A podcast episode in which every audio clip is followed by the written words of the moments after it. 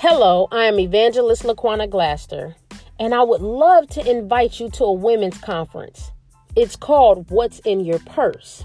Now, ladies, oftentimes we walk around carrying baggage in our lives, just like we carry our purses. And oftentimes the baggage get a little heavy, just like our purses get heavy.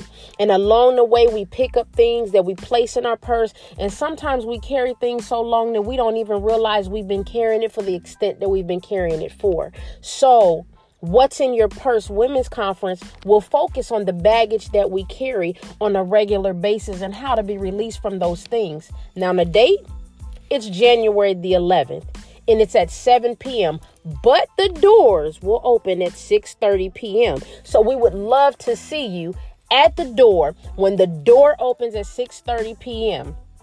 The location is Divine Remnant of Truth at twenty-four eighty-seven South Volusia Avenue, Suite one oh six in Orange City, Florida. We are located in the same strip mall as Rhonda's Kitchen. So if you drive past Rhonda's, you've driven past Divine Remnant of Truth.